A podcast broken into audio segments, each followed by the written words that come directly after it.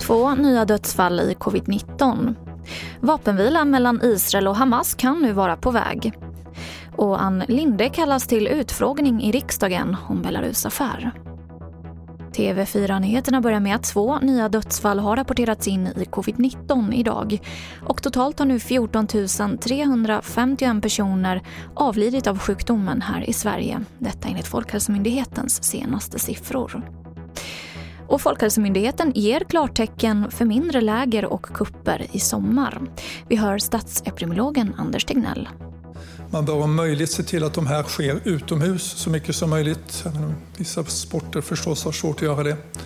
Man bör hålla ner antal personer i olika grupperingar så att man inte är för många som träffas samtidigt. Och man ska förstås se till att det inte blir trängsel på olika sätt. Och man bör hålla nere antalet matcher och tävlingar som genomförs. Och det finns en del förslag i den fullständiga rapporten på vad det i praktiken betyder.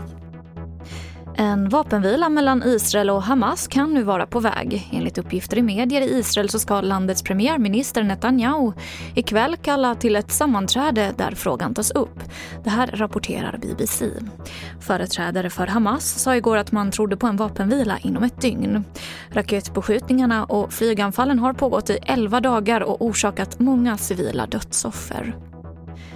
Och jag avslutar med att berätta att efter den fortsatta granskningen om Belarus-affären så står det nu klart att utrikesminister Ann Linde kallas till utfrågning i riksdagen.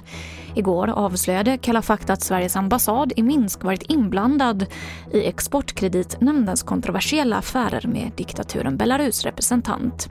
Se mer om det här på T V fyra punkt se. Och det var det senaste från T V fyra-nyheterna. Jag heter Emily Olsson.